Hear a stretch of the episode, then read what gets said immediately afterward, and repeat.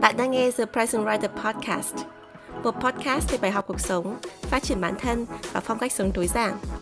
Podcast được host bởi Chi Nguyễn, tiến sĩ giáo dục tại Mỹ, blogger và tác giả một cuốn sách về chủ nghĩa tối giản. Nào, hãy cùng Chi lắng nghe, trải nghiệm và thay đổi cuộc sống. Chào mừng mọi người đến với The Present Writer Podcast. Mình là Trinh Nguyễn. Tập trước trên podcast là buổi trò chuyện hướng nghiệp của mình với chị Thư Dương là tiến sĩ Đại học UPenn. Nếu bạn chưa nghe buổi podcast này thì mình rất khuyên bạn nên nghe lại, bởi vì là nó có rất nhiều thông tin thú vị. Nhưng mà ở trong buổi nói chuyện với chị Thư ấy, thì mình có chia sẻ lại một kỷ niệm mà mình suýt chọn nhầm trường đại học. À, cho đến tận bây giờ thì mình cảm thấy là cái quyết định của mình à, khi mà mình chọn trường đại học có ảnh hưởng rất lớn tới cuộc sống của mình sau này, làm thay đổi cái con đường à, của mình sau đại học, và cũng như là thay đổi cái nhân sinh quan, thế giới quan của mình về cái quyết định đi học. Vì vậy, trong tập podcast này, mình hãy cùng nghe lại một bài viết được đăng trên the present writer chấm com về câu chuyện đằng sau việc chọn trường của mình nhé.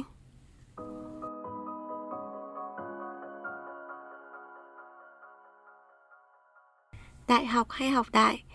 Bài viết được đăng ngày mười bảy tháng năm năm hai nghìn mười sáu bởi Chi Nguyễn trên the present writer chấm com. Truyền hình. Hôm nay, tôi tình cờ xem được một chương trình xưởng thời trang của vê tê vê sáu. Chương trình có format tự như How Do I Look? Của Mỹ. Trong đó, các stylist trẻ không chuyên sẽ giúp thay đổi diện mạo của một nhân vật tham gia chương trình.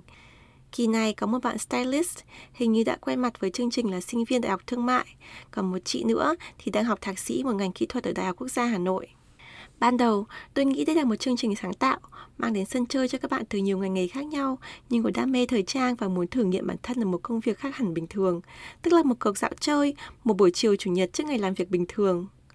Tuy nhiên, đến giữa chương trình thì chị thạc sĩ kỹ thuật chia sẻ là mặc dù học kỹ thuật, nhưng đó hoàn toàn không phải là cái chị muốn, và rằng học cái mình không thích thực sự là một cực hình, vì vậy chị muốn chuyển sang thời trang. Còn em trai trường Đại học Thương mại thì tôi tìm kiếm Google ngay trang đầu đã có tâm sự là em thực sự thích vẽ và thời trang, nhưng bố mẹ không đồng ý cho con trai vẽ vời, vẽ vời trong ngoặc kép, cho nên em buộc phải thi thương mại để theo ý bố mẹ và âm thầm học cái mình thích. Tóm lại là trong một chương trình dành cho thanh thiếu niên ngẫu nhiên trên truyền hình thì đã có hai nhân vật chính chọn đại học nhầm. Thậm chí có người còn học nhầm lên tới tận cả cao học. Báo mạng. Lại tình cờ, hôm nay tôi đọc báo mạng thấy tin các em mới tốt nghiệp cấp ba điểm cao phơi phới. Trong đó có một em thủ khoa cả nước với năm con mười. Wow, quá là giỏi. Trong bài viết chia sẻ của em, em nói thiên hướng của em là học các môn xã hội, nhưng em học đều các môn. Em đã từng thi văn, sau đó chuyển sang Anh, và đôi lúc em thích toán. Và mục đích của em là thi khối D và khoa Anh của một trường đại học A, và thi khối A một và khoa Kinh tế Kỹ thuật và Đầu tư của đại học B. Tuy nhiên, ước mơ lớn nhất của em lại là du học. Đọc bài báo, tôi cảm thấy choáng vì hai luồng suy nghĩ. Một là hâm mộ em bé học giỏi đều. Xưa nay học đều thì nhiều, nhưng học giỏi đều thì thực sự đã rất hiếm. Nhưng thứ hai là thấy buồn vì em dường như chưa biết mình thực sự thích cái gì. Thi khối D để học tiếng Anh thì vào khoa Anh, thi A một thì vào học kỹ thuật, vân vân. Em ước mơ đi du học, nhưng em thực sự em muốn học gì? Điều này có ai nhận ra không? Có ai chỉ cho em là từ đầu em cần phải chọn gì hay không? Hay chỉ tung hô em học giỏi đều, môn gì cũng tốt, học gì cũng hay, là học sinh giỏi toàn diện? Những người sống quanh tôi học gì? Tôi có một người bạn thân đã từng chịu sức ép vô cùng quyết liệt của mẹ mà phải chọn ngành học tài chính ngân hàng thay vì học ngành sinh học môi trường mà bạn muốn. Đó là câu chuyện của bốn năm năm trước, tức là khoảng năm hai nghìn lẻ bảy. Nhìn lại, tôi nghĩ bố mẹ nào cũng mong muốn điều tốt nhất cho con cái mình. Ở thời điểm đó, các ngân hàng đang đà phát triển, ai cũng mơ ước làm ở một trụ sở ngân hàng. Thật không may, khi người bạn tôi ra trường thì cũng là lúc ngân hàng ở Việt Nam đang điêu đứng. Trong khi đó, ngành môi trường lại lên ngôi.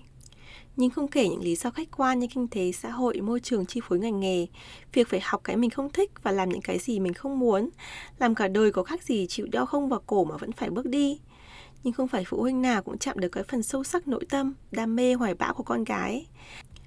Đa phần các phụ huynh chỉ cố gắng nắn con theo những điều mà họ cho là tốt cho tương lai của con mà thôi. Dường như bố mẹ nào cũng nói như thể là họ có thể nhìn thấu tương lai, phải không nào? Tôi cũng có nhiều người bạn học đến năm hai, thậm chí năm ba một trường đại học nào đó ở Việt Nam.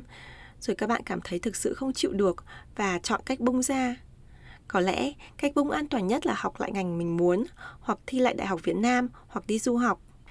Còn cách bung ra mà các bậc phụ huynh vẫn gọi là nổi loạn ấy, thì tức là các bạn bỏ ngang việc học, các bạn sẽ thẳng ra làm những cái gì mà mình thích. Nhưng một khi đến cái mức này thì các bạn trẻ rất dễ trở nên nông nổi và có quyết định vội vàng. Nghĩ đi nghĩ lại, thật khó trách các bậc làm mẹ, làm cha ở Việt Nam, cũng chẳng trách được các bạn trẻ non nớt. Vấn đề của tôi nằm ở công tác định hướng, chọn ngành, chọn nghề ở Việt Nam, điều này còn quá yếu kém.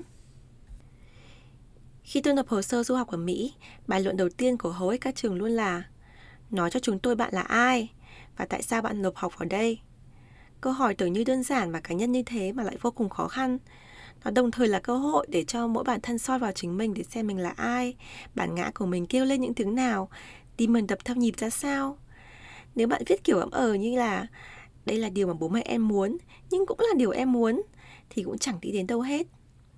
Ở góc độ giáo dục, tôi nhận thấy đây là một phương pháp định hướng vừa đơn giản lại vừa hiệu quả, vừa tốt cho học sinh lại vừa tốt cho nhà trường, vì nhà trường và học sinh như hai mảnh ghép tách rời, phải phù hợp mới ghép được tốt vào nhau. Tôi cũng không phủ nhận là học cái gì cũng có thể ấm vào thân. Có thể bạn học đến vài năm ở một trường, học một ngành bạn không thích, nhưng ngay chính cái không thích đấy đôi khi đã dạy cho bạn sự quyết tâm và tìm về cái mình thực sự thích. Không có kiến thức hay trải nghiệm nào là vô ích cả. Có chăng chỉ là bạn, hay cùng với bố mẹ bạn, đã chọn cho mình một con đường vào đời gập ghềnh mà thôi.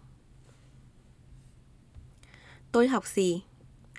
Khi tôi học lớp mười hai, công thức chọn trường đại học của tôi rất đơn giản. Hà Nội cộng với khối D bằng ngoại thương, bởi vì tôi ở Hà Nội và tôi hợp với khối D. Và trường ngoại thương là một trường lớn nhất ở khối D ở Hà Nội.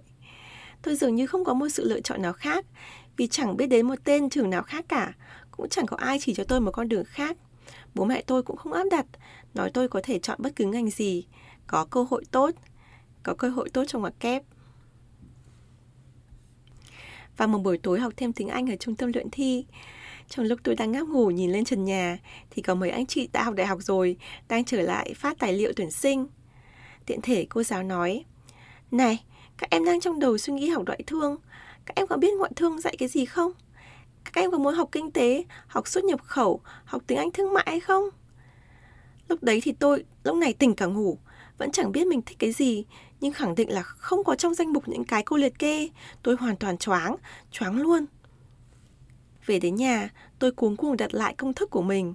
Hà Nội cộng khối D cộng môn xã hội là thế mạnh và sở trường của tôi từ nhỏ, cộng với một môi trường năng động là điều mà tôi muốn làm trong tương lai, cộng với tiếng Anh là điều mà tôi nghĩ là luôn luôn cần dù ở bất cứ đâu. Công thức như vậy đưa ra kết quả là khoa quốc tế học trường Đại học Hà Nội. Tôi viết ra ở đây không phải để quảng cáo cho nơi mình từng học, cũng như so sánh nó với ngoại thương hay bất cứ trường nào khác. Ngoại thương hẳn nhiên là trường tốt, nhưng nó không hẳn tốt với tôi vào thời điểm đó. Các bạn cũng vậy, khi chọn trường mình nên nghĩ rằng là mình là người mua hàng. Cái áo rất đẹp, nhưng không vừa với mình thì cũng không nên mua. Nhất là cái áo ấy bạn phải mặc ít nhất bốn năm, hoặc nhiều hơn thì là cả đời. Bản thân tôi thì thấy may mắn vì sự lựa chọn đại học của mình đã thay đổi cuộc sống hoàn toàn theo chiều hướng tốt lên. Tôi cũng yêu những người bạn học của mình và yêu trường lớp thật sự. Có những lúc tôi cũng chán học, cũng có thể bỏ học vài tiết, nhưng mỗi lần tôi học được điều thú vị hoặc được tham gia trải nghiệm mới ở trường lại làm cho mình cảm thấy được tiếp thêm năng lượng để đi tiếp. Làm cái mình thích và thích cái mình làm, đó có lẽ là bài học lớn nhất của tôi thời đại học. Chung cuộc, với kiểu định hướng như kiểu Việt Nam hiện nay, bố mẹ mò mẫm tìm đường rồi áp đặt lên con, chọn trường đại học chẳng khác gì gieo quẻ, gieo xong vận cả vào người, vừa buồn vừa chua xót. Với những ai đã may mắn được học những cái gì mình muốn, như tôi chẳng hạn, thì hãy cố gắng phấn đấu theo đuổi nó đến cùng và làm ơn hãy định hướng cho càng nhiều em lớp mười hai càng tốt. Còn với những ai không may mắn học điều mình không thích, bạn hãy cố gắng suy nghĩ tích cực, lạc quan và tìm con đường mới của riêng mình. Nếu quyết định bỏ, hãy bỏ thật quyết tâm, còn nếu quyết định theo, hãy theo cho đến cùng. Lại có những bạn không có cảm xúc với những cái mình đang học, không yêu nhưng cũng chẳng ghét, đi học để chỉ không phải ở nhà một mình. Học hôm nay không biết ngày mai, thì xin chúc mừng, bạn đã cộng tác tốt với nền giáo dục lỗi thời của Việt Nam.